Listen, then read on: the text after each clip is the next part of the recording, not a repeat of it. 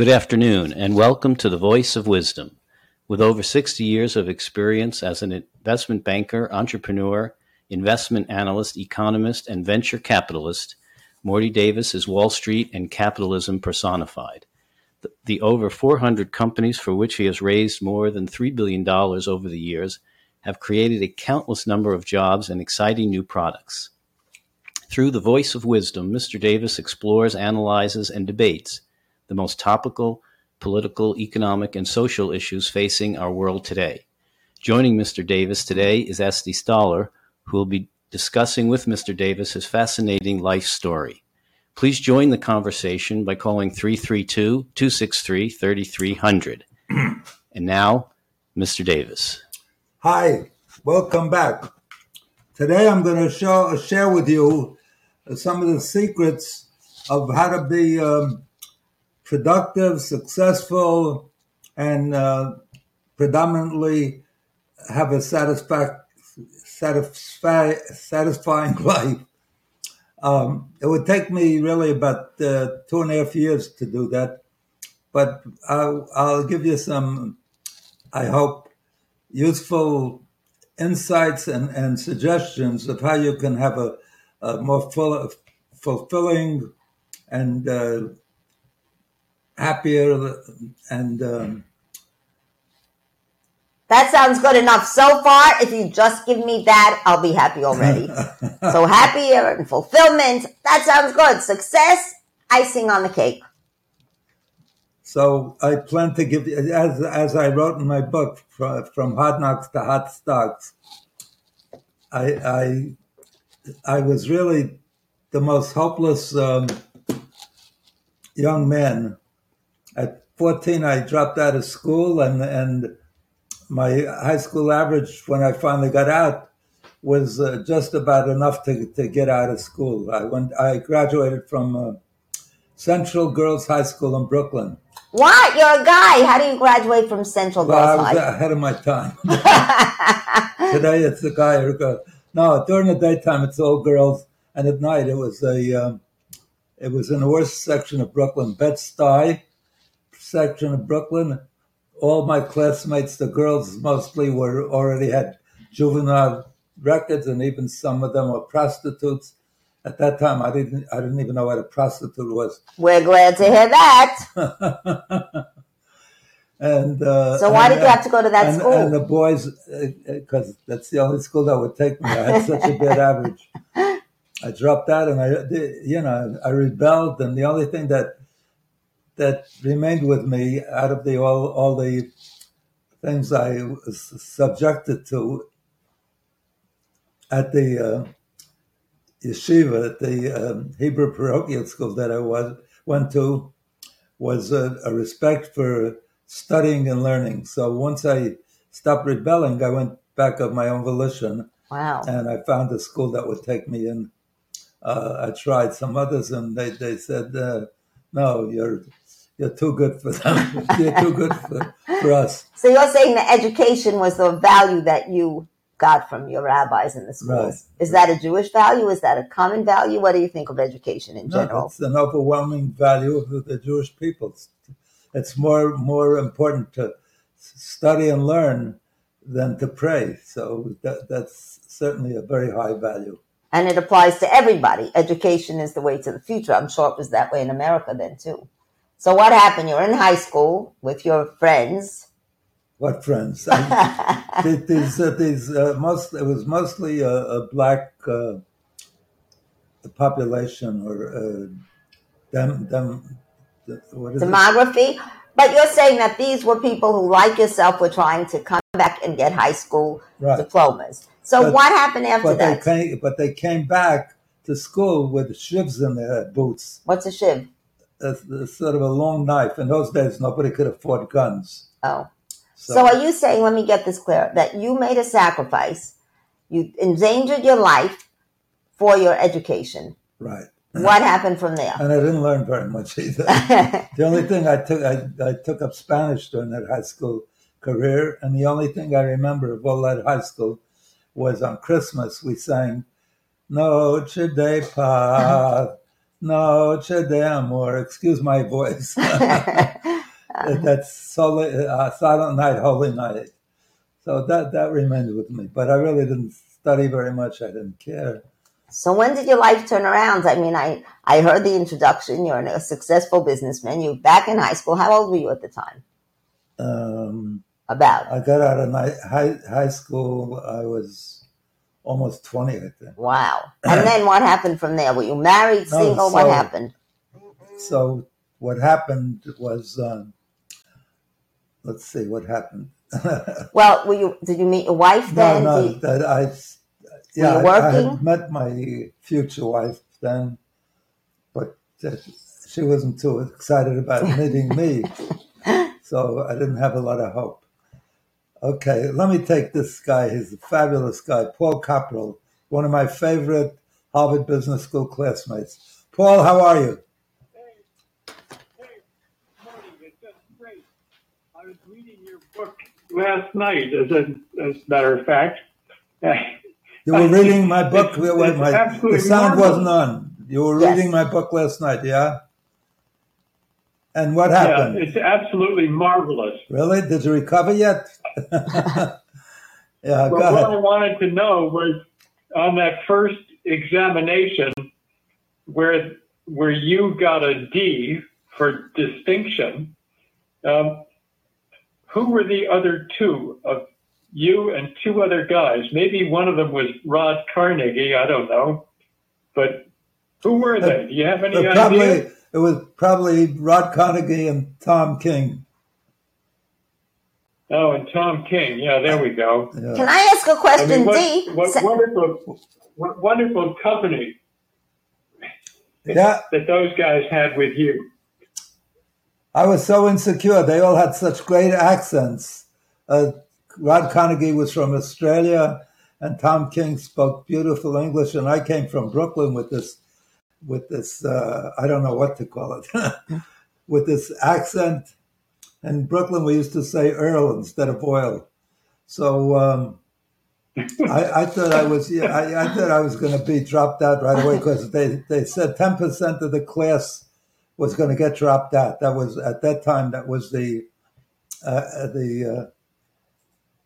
notice they gave you, so to motivate you to do well. So you wouldn't be one of the 10%. But I always thought, any day they're going to tell me I'm one of the 10%. So, but the first exam, I don't know if you remember it, I came home and told my wife, I went back to school at that time, to Harvard Business School, with three little babies, the oldest I think was maybe 4 or 5. And, thankfully, I'll never forget, Harvard was so good to me, because we didn't have at that time we didn't have dorms on a campus for married couples as they do now. So they paid for my rent off campus. They paid for furniture. They paid for my tuition. They were I'll never forget how great they were. And even when I went back to reunions, because my wife and I wouldn't travel on Saturday. Our classmate John MacArthur hosted me and let me stay at his home on the campus. It was fabulous. So I became very good friends with John MacArthur, who sadly passed away about maybe 2 years ago. What about the D? Weren't you upset about the D? About the D, yeah. Getting a D. I got so upset. I thought D was terrible, So, but no, the worst thing was, I don't know if you remember, there was a case with 52 trucks or something, and I certainly do. Right. So that was the first exam, the first day. And I sat there reading. I'm a slow reader, I study it and review it. Even when I read a novel, I keep reading over and over again. I read the Times. I read the same words over and over again. My daughters can read a book and a novel in an hour and a night. I read a novel. It takes me a month. The same thing they read in one night. So I was still reading this case after 4 hours, and the only thing I had written in my 4 blue books was my name. So I came home and I told Rosie, my wife, I said, Roz, I think I flunked out because I didn't even, wasn't even able to be, answer the main question, you know. I didn't even finish reading the case and studying and stuff. So fortunately, the next day when we came, the professor announced that was a dry run and it's not going to count. So after that, I learned how to not read faster, but, you know, identify the most important things and study the numbers rather than read. And I did much better. I filled up 4 books. Pardon me? You did brilliantly at Harvard, and wow, what you did afterwards, and particularly with D. H. Blair and getting rid of those 2 guys because they were willing to give you options on their stock and getting the whole firm behind you. I mean, it's just absolutely wonderful. And I compliment you. I cheer you. You see why he's my favorite classmate? And I don't even pay him a PR fee. Thank you, Paul. I love you. You're the only one that really made me. You're the first one that got me back to New York City since the pandemic began. That's how much I love you and wanted to meet up with you.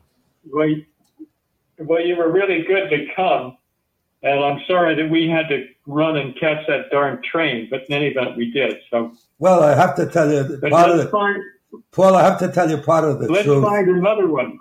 Yeah, okay, but I have to tell you part of the truth. You got me motivated when you said you'd pick up the tab for lunch. So I was really excited to meet with you, and your new, or your more recent wife, your past wife passed away or divorced? I forgot. She married a doctor and lives out in California, in San Francisco. Yeah, well, smart move to marry a doctor. As you get older, that's probably the best move you can make. Anyway, my father always speaks very, very highly of you, and it's a pleasure. And believe me, if you ever are in this neighborhood, you come, because he won't only pick up the tab, he'll treat you like the king that you are. Thank you, Estella. Anything else you want to say? Maybe you want to abuse me a little. You've been too nice. I can't take it.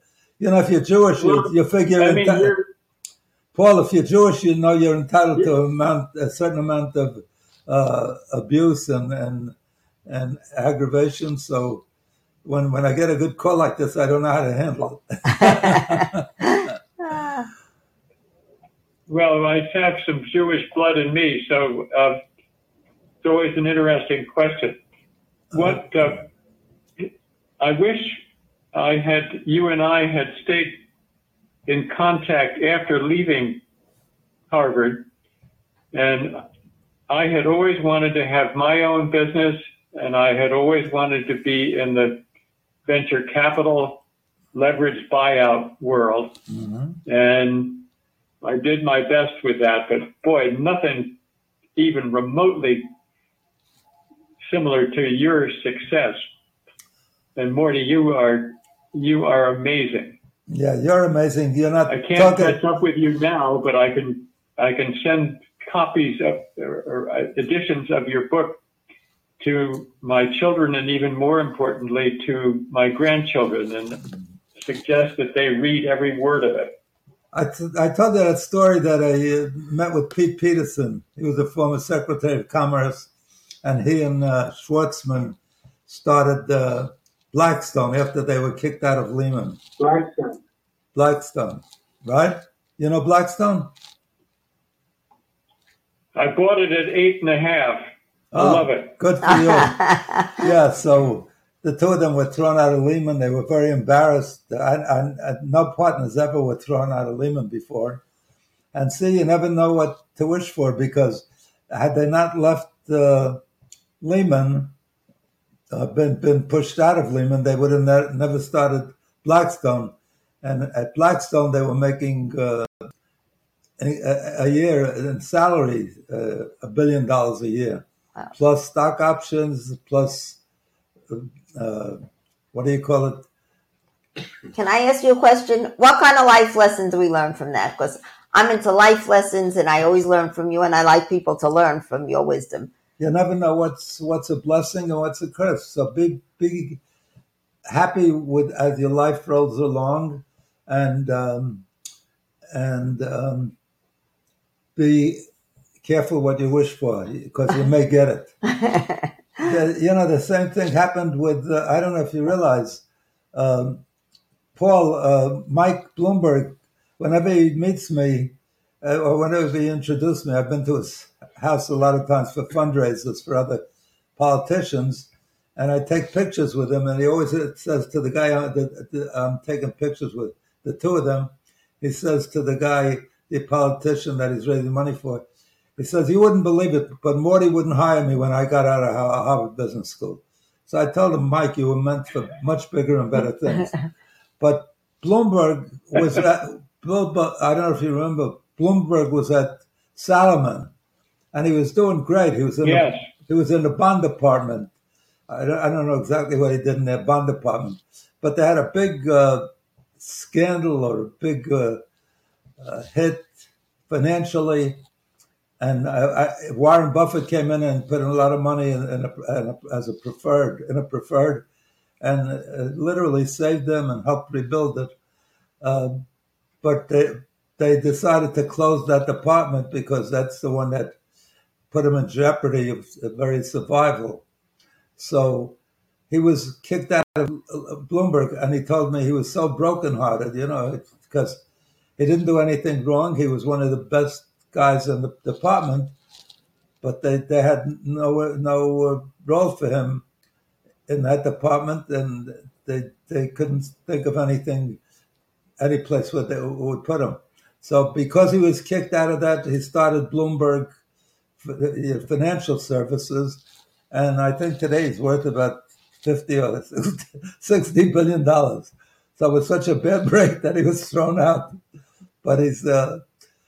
It was the biggest blessing in his life, you know. And he didn't work for you for a short time, or he just got advice from you, but he feels so close to you. I know that. So what is it? Because we had a good interview, but at that time I didn't see what he could do for us. Oh, because he was a different department. You weren't going in that direction. That shows how brilliant I am. Paul Koppel was saying how brilliant I was, you know.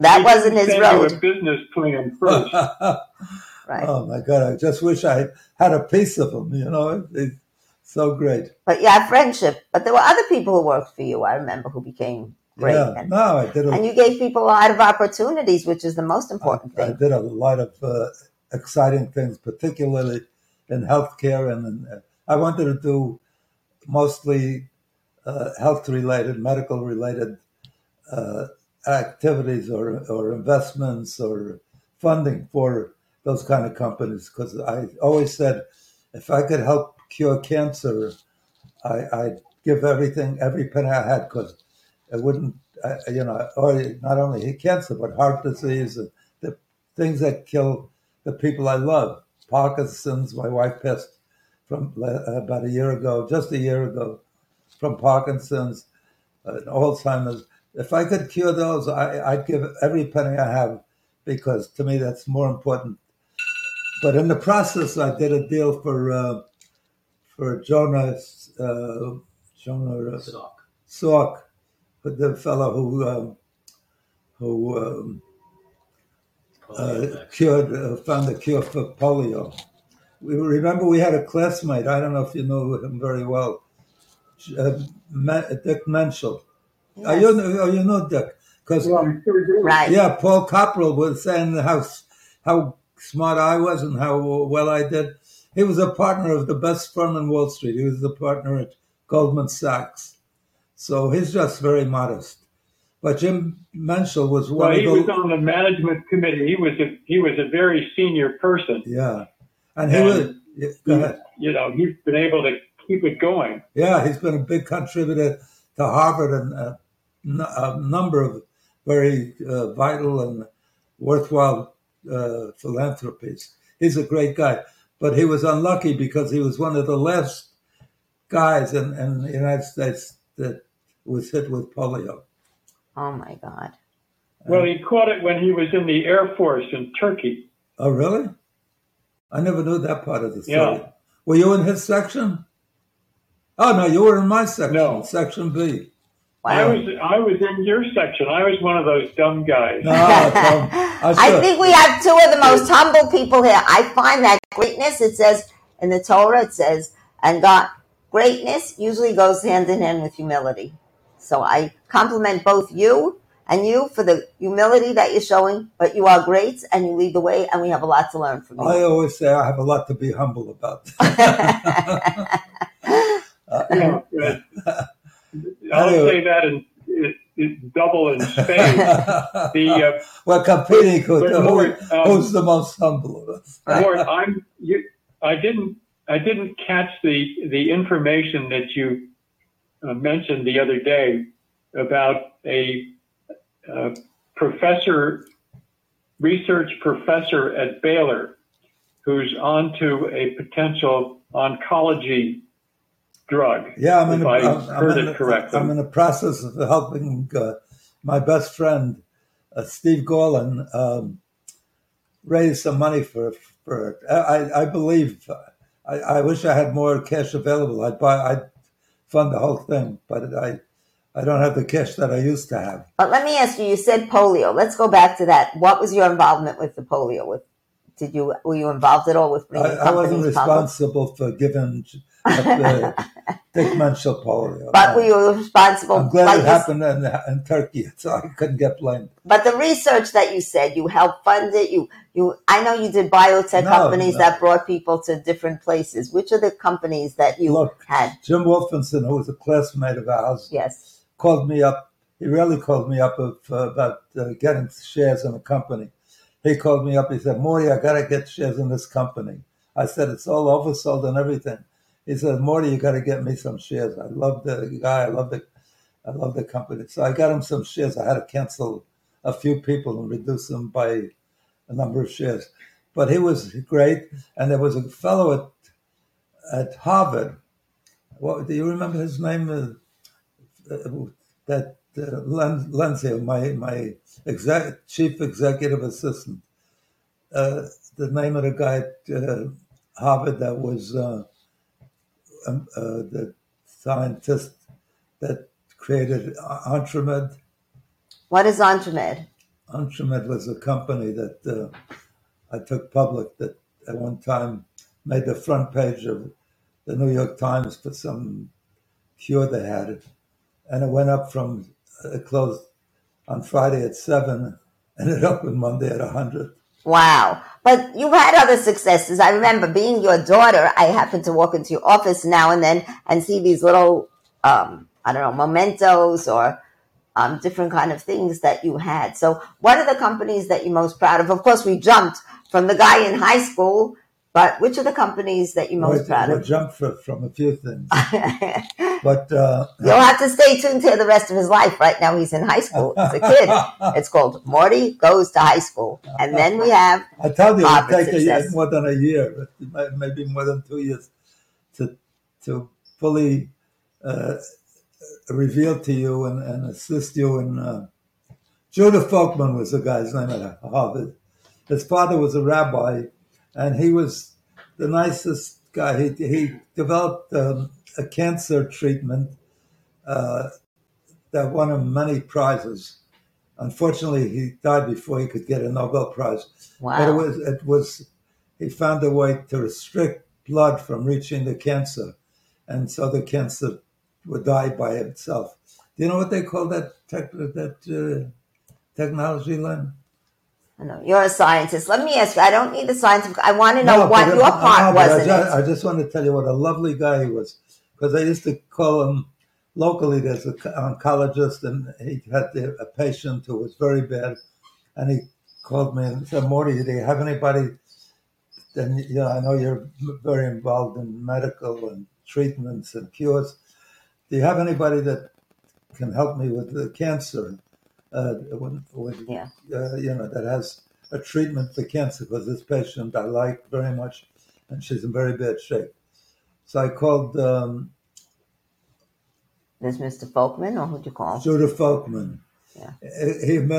What he meant was stop blood vessels growth.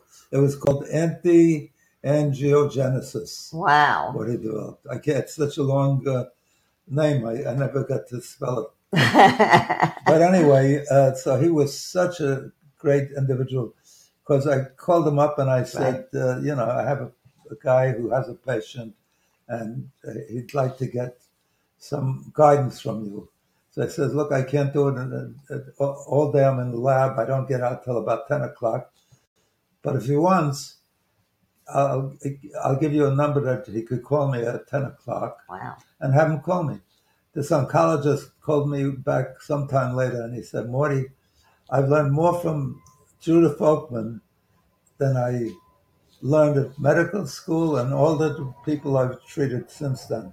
So he was such a wonderful guy. He gave so that wasn't the only time he, you know, did that. He, a number of people called him. He took but you connected them, right? Yeah. I want to give you a little credit. Let me ask you, so you brought this company public, or what happened? Yeah, I'm not sure.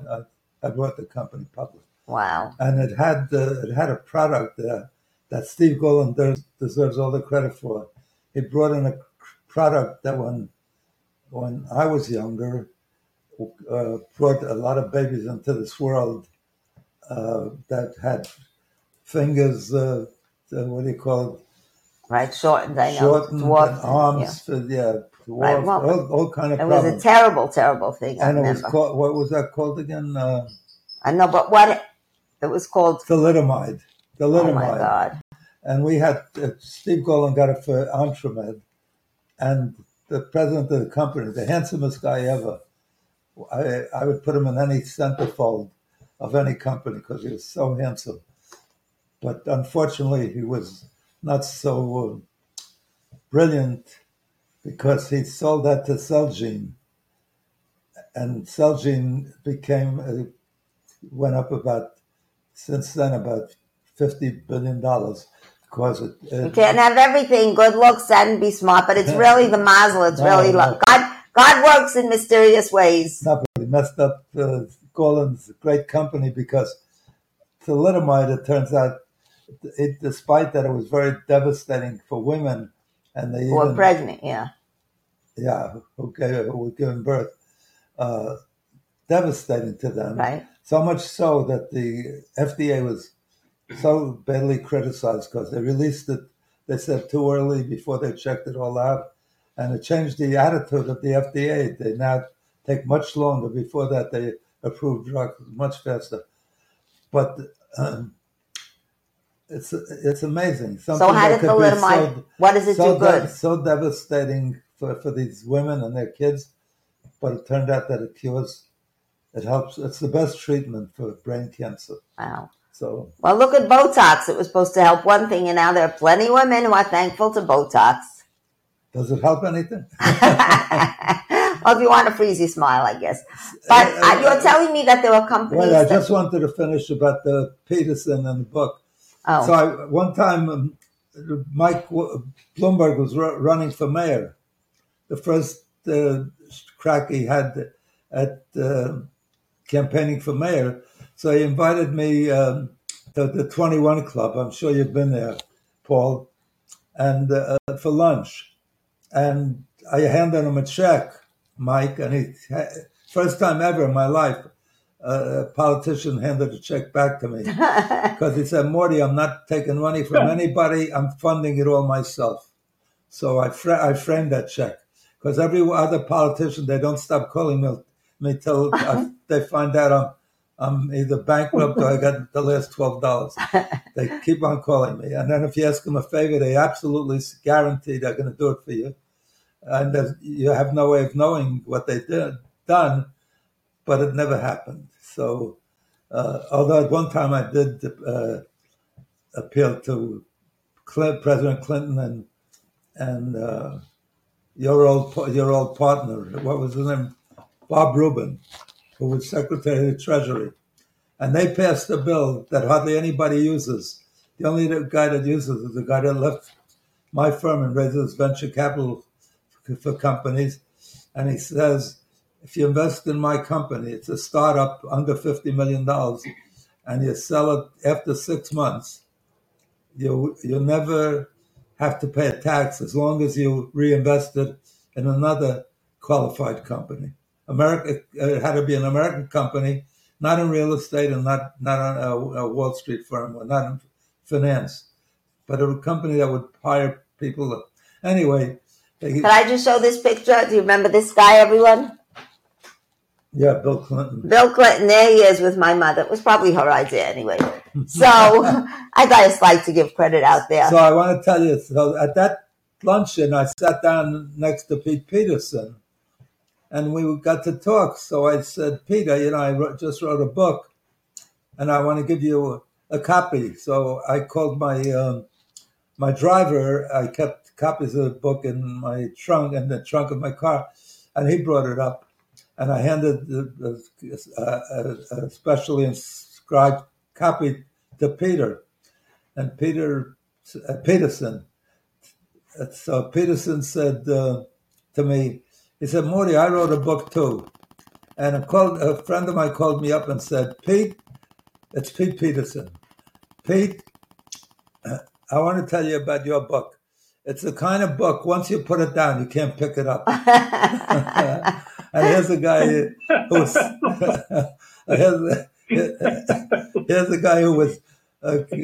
Secretary of Commerce under Clinton, and he was a major partner of Lehman, and then the biggest guy on Wall Street, because that's the biggest private equity firm, and the most successful of all. Well, you got a book, Happiness Guaranteed or Your Misery Back. I love it because it's every day another bit of advice. This kind of book, you can't pick up because it's heavy, but you want to pick it up. So it's the best book. And really, it says how to be happy no matter what. And this book is worth reading. Yeah. I gave it to a member of the Fortune 100. And he called me back, and he ordered another 100 books. Wow. And he said, I'm giving them as gifts because I read it every day. And it's so inspiring, and it helps me so much so that I walked over to the television. My two boys and my wife were watching and I turned it off the television, and they start screaming, "Dad, that's our favorite company, TV show." Favorite. Why did I get it mixed up with company? Maybe it was all company. Favorite. I don't know, favorite program. Right. So, and they were angry at him. So he said, just DVR it. And he did it. He DVR'd it. And he read them one page of the book. And he said they really liked it so much that now it's a family custom every day to read one page of the book. It's 365 days of inspiring thoughts on how to be happy and how to get over adversities, and it's very, very encouraging and inspiring, and will help make you happier and successful and productive. I think people assume that people who write about happiness didn't have any adversity, but as you were saying, your life started out pretty challenging and wasn't easy. Is that true? No, that's absolutely true. You learn more from adversity than you ever learn from success. So I had a hard beginning. I had a really terrible lifestyle, and that's why I quit school, because I was abused. So how did you get back into this, like the Harvard whole thing? How did that happen? Here we are in high school. Wait, that's a great question. That was a miracle, because my father had arrived from Hungary, my mother from Poland. They didn't know anything about schools. My father found out what's the best yeshiva, what's the best Hebrew parochial school in the United States, and he sent me to that school. But he didn't know about colleges or anything like that. And my brother and I only knew what our father taught us and little more. So then my brother, who went straight through school, he wasn't like me, rebellious, and even though he got beat up too by the rabbis and by my father.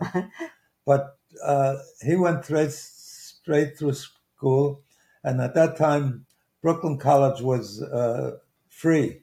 Wow. So he went to Brooklyn College for free. I applied for Brooklyn College when I graduated. I had three kids, and I was about 22 or something, 23. And I didn't go back to school, to Harvard, till I was 28. How come? Well, I had a family. I had three kids, and I had a job, and I finished Brooklyn College in about 8 years, 7 years in night school. Wow! And the last year in day school. I matriculated after 30 credits. At the first 30 credits, I had to pay for it because I had a 65 high school average, just enough to get me even in to get accepted, much less get in free. But if you got a B-plus average on the first 30 credit, you matriculated and then was free. So I worked very hard. I got A's on the first 30 credits, and then I matriculated. But I still didn't know, what I was going to do, what my life was going to be. I wasn't studying hard. So then my brother was in an economics class. This changed his life and my life. My brother was in an economics class, and the professor said the average graduate of Harvard Business School, this was about 1949, I think, the average, maybe 1950, something like that, the average graduate of Harvard Business School 10 years out makes $25,000 a year. $25,000 a year in those days is more than if they tell you the average guy out of guy or girl out of when you and I went, there were no girls in the class. But the average guy or girl today, if he gets only $25 million 10 years out, wow, he's But in those days, I went to the grocery with $1, and I got a bag full of groceries, and I had change. Wow. I mean, we found a nickel on the street. We were excited. Today you can't buy anything for a penny, a nickel, a dime, a quarter. It used to be you were able to put a quarter into your parking meter. You can't even do that anymore. So money's become relatively, compared to then, I think the average dollar is worth, in comparison, 2 cents, even though it's the same dollar. So you're saying $25,000 was equivalent to minimum $25 million, could have been $250 million if you graduated. It was impossible to believe. So my brother... No, that's not quite true, but anyway. What? We're just exaggerating to make a point. I want to hear what Paul said. It's certainly 10 or 11 times. Oh, no, it's way more than... It's 50 times. The New York subway was a nickel. It's now $3 or $2.75. How many times is that? A lot, and that's not even a mathematician. And the Wall Street Journal was 10 cents. The Wall Street Journal was 10 cents. Yeah. And the Times was a nickel. The Sunday Times. Sunday Times was a dime. What's the Sunday Times today? $5, I think. But anyway, so what happened? At most, it's worth 3 cents, 4 cents. So what happened with your brother in the college? No, so when he heard that, he made up his mind he's going to Harvard Business School. That was it. And when he told me about it, I decided that sounds good, because somebody once asked me and a friend as we were walking down, we were about 14 or 15, he said, if you could get $5,000 a year for the rest of your life, would you take it? So my friend said right away, absolutely, sign me up. And I don't know. I was stupid, so I didn't know that I would take it. So I said, I don't think so. Maybe I could do better. But, it shows you how much money was. As a matter of fact, Paul, I don't know if you know this. When we got out of school, 1959, I was interviewed for a job at Shields & Company. The guy who interviewed me was the managing partner of Shields. And he was a former managing partner of Price Waterhouse. Wow. And he said, you know, we've never had a Jewish partner, but we're doing a lot of business with the very Catholic school, management, very, very religious, and very into sailing and ships. Every Monday, I came to work, they were talking about the regatta they won or the ship won or something. And I don't know if you remember Gary Cooper. Was it Gary Cooper? I think it was Gary Cooper. Married their daughter. Anyway, and the son used to go to church every lunchtime, which was right back of where I worked at 44 Wall Street. I was on Pine Street. Never missed a day. And I admire that. I like people that adhere to their religion. So anyway, so he told me, you know, we never had a Jewish partner. We'll make you a manager in uptown in Manhattan because we have a lot of Jewish clients up there and so forth. But he said, we're doing a lot of financing for companies that are owned by Jews or have been founded by Jews. So you'd be great. You'd be the first Jewish partner. So I just said, okay, that sounded good. So then he said, and I'm going to start you with a higher salary than anybody else that we've ever started because you have 3 kids. So I said, great. So what's the starting salary? $7,200 a year. That was in 1959. So could you imagine? Today, what does the average guy get out of Harvard? That was a lot. What? So did you take the job? That was more than I got at Goldman Sachs. Really? Wow. What did you start with? I started at $6,000. Yeah. And I got a bonus. I started in July of 1959. I was paid at the rate of $6,000 a year.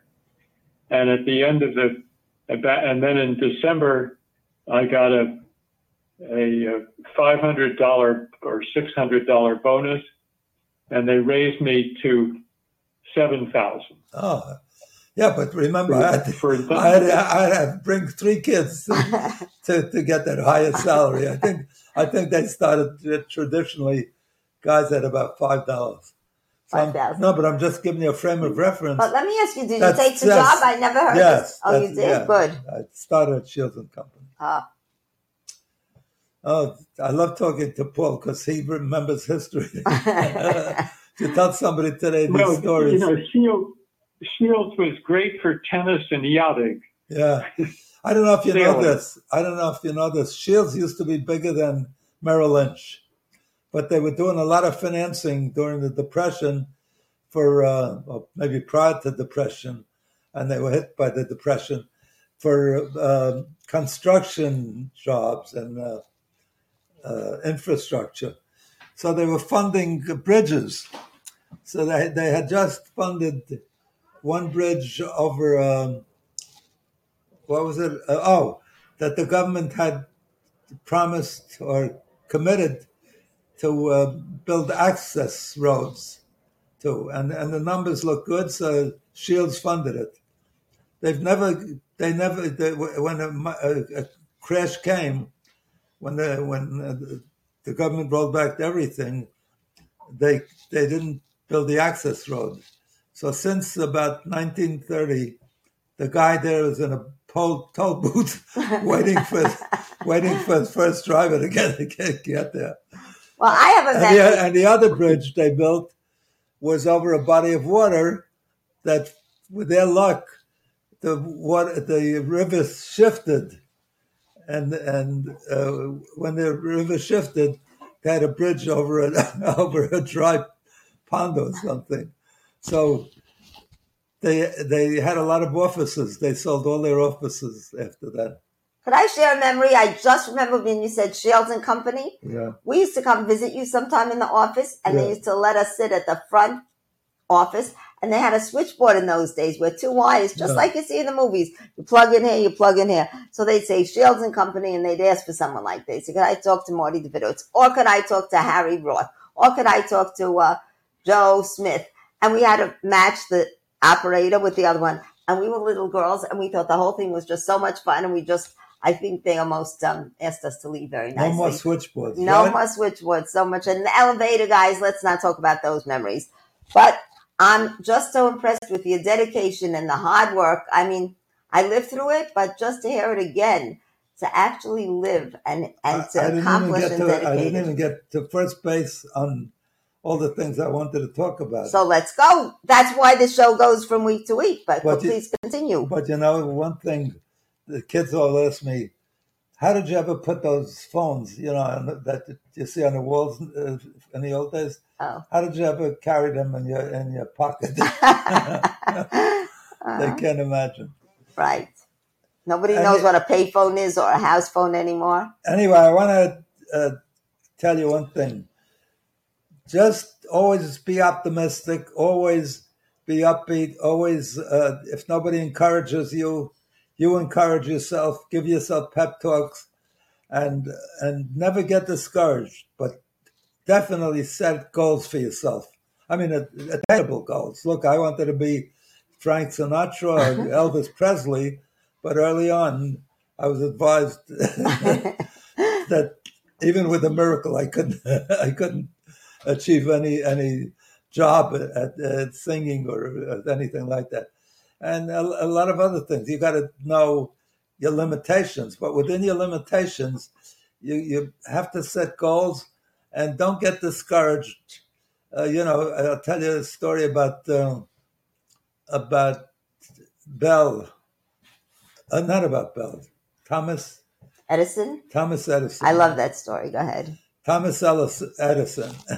I read it in your book. That's how I know it. Oh. Another. Thomas Edison, somebody walked up to him and said, Mr. Edison, how come you never gave up? You failed 1,000 times and you never gave up. How come? He says, who told you I failed 1,000 times?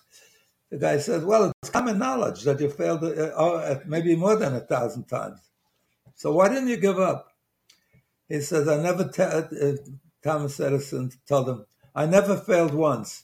He said, 1,000 times I succeeded in finding out and learning what didn't work. So that's the attitude you should have. You gotta. I mean, truth is stranger than fiction, and if you pursue it, you could achieve almost anything you want. There's a great story about Einstein. He wasn't doing so well in school in Germany. And the teacher told him to take home a letter to his mother and not open it, but give it directly to his mother. He was a little kid. And the mother opened the letter and read it. And then she told him, your teacher says you're brilliant. You're going to go to the top of the universities. You're going to be the most amazing success. And it was only years later he found that letter. Maybe he found a lawyer too. Found that letter, and he read it, and it was the most depressing, down-putting letter. The teacher recommended you should take him out of school and put him in a special school, because he'll never make it in school, never pass the second grade or anything. But she read the letter to him and gave him that encouragement. If she read him that letter, he probably would have been the biggest loser. So give yourself encouragement and keep working towards the goal, and you'll definitely get there. Well, you're leaving us at an exciting point. You heard that your brother could do well going to Harvard, and all of a sudden, so did you get into Harvard? Did you work hard afterwards? What was it like? And what about your children? Oh, no. When I never knew how to work good for grades. But once I heard that, I had three little infants. Maybe the oldest was you at 4 or 5. And we had three kids. I had three kids by the time I was 24. And Rosie had three kids she was less than 18 when I married her. So she had three kids by the time she was 21. Wow. She was somewhat taken aback by it. There's times when she wanted to jump out the window. But once I heard that, I became so dedicated and so driven that I locked out my kids out of a room. I sat in a room with that only had a desk and some drawers and pens and, or in those days, pencils. And I sat facing the wall, no distractions. And I sat there all day and all night reading the textbook over and over and over again and reading the professor's notes over and over and over again. And when I came to take the exam, I was like I was regurgitating what I ingested, you know? So it wasn't that I was that smart, but I was that dedicated. Let me ask you, where did you live at the time? A big house, a small house, an apartment? How many rooms did you have? I lived with my in-laws. Wow. One day I'll tell you that story.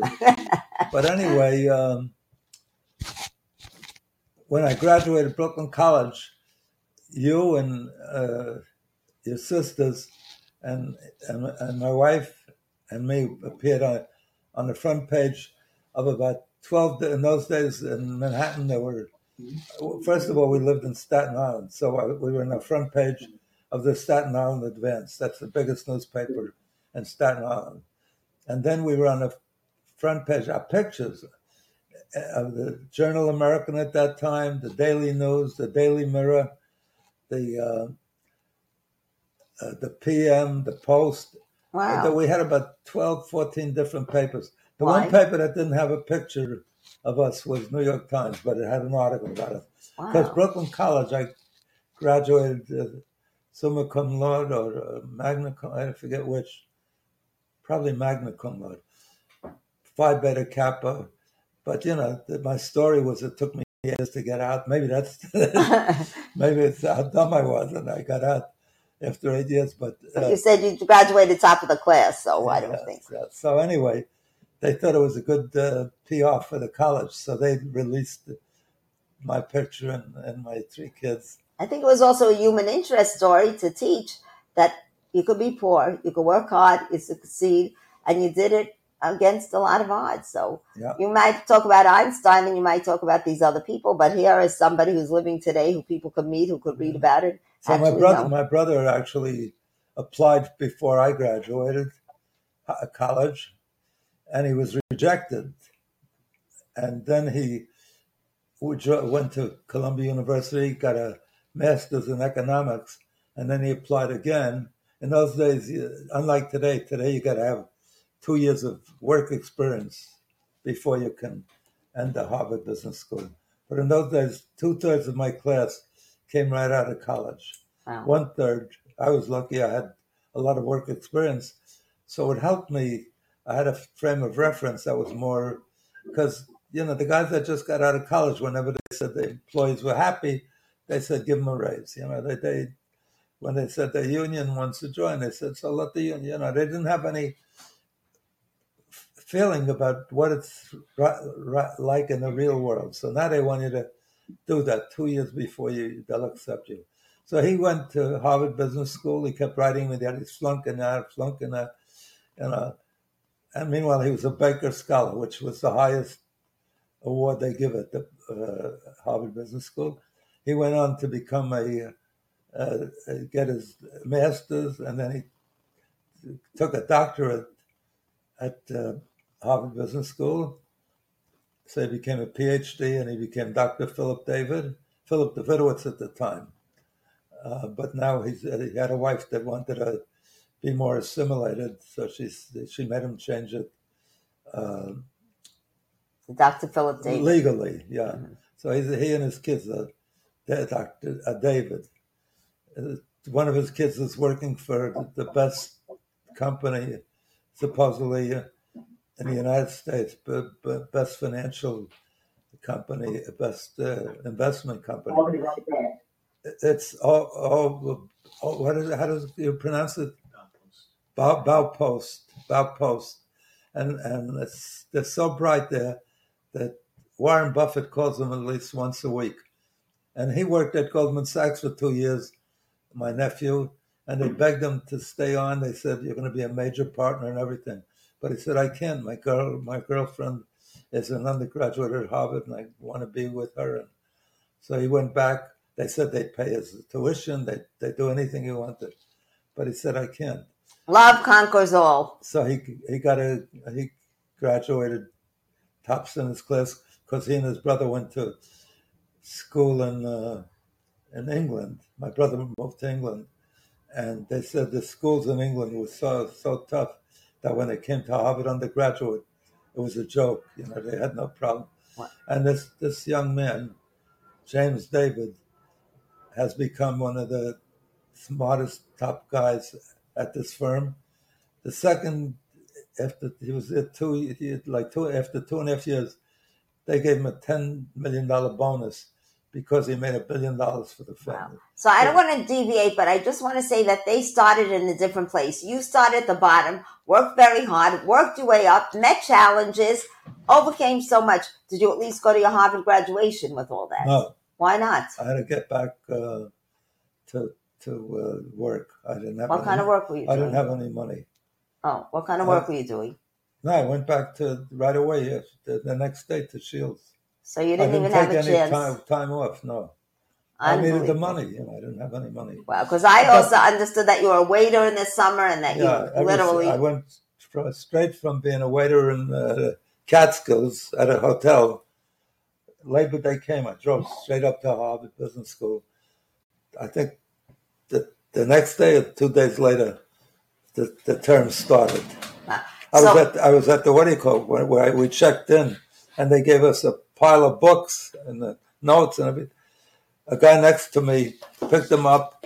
He put them down. He said, I'm out of here. He never showed up, this guy.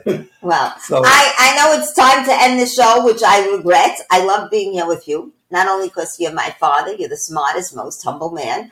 You have a history that we could all share, and it's a lesson that we could learn from and not to give up. Yeah, now it's a history because I voted, how old am I now? I think I voted first for Abraham Lincoln. So I could give you real history.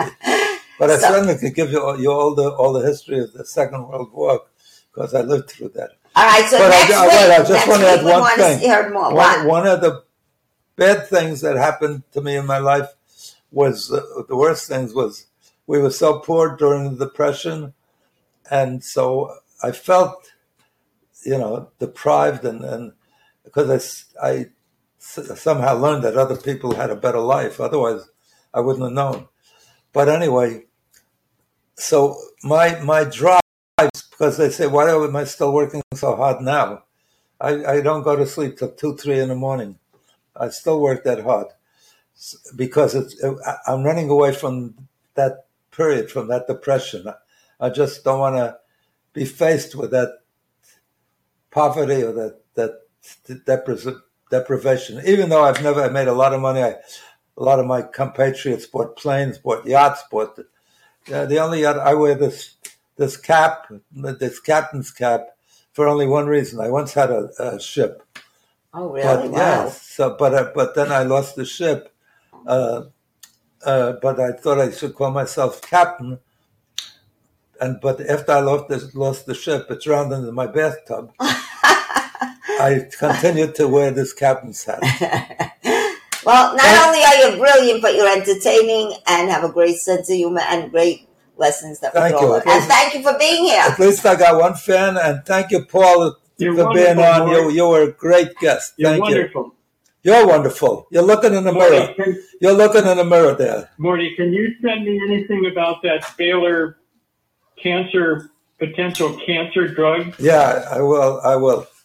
And if you have an interest, or if you find anybody that has an interest, because I just started showing it, which only this last week. If you have anybody that has an interest, I'm somewhat connected in the Boston oncology world. Okay, I'll let them talk, or you talk, or the two of you. Any expert to talk to the inventor who's received 37 patents, many prizes. He's been nominated for the Nobel Prize several times. So they'll love to talk to him. And he's had a great team up there. He's the chancellor of the medical school of Baylor University. I'm saying good night and goodbye, and thank you. We have a meeting. You can look him up. His name is Bert O'Malley. Tune in next week. Everyone come back.